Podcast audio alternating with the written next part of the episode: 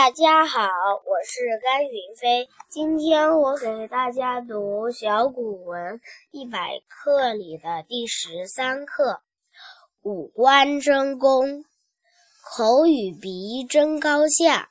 口曰：“我谈古今是非，尔何能居上我？”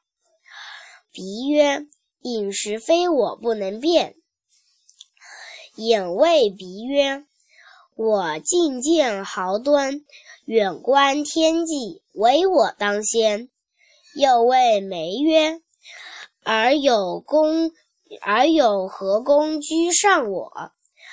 眉曰：“我虽无用，亦如是有宾客，何以主人？吾极不成礼仪。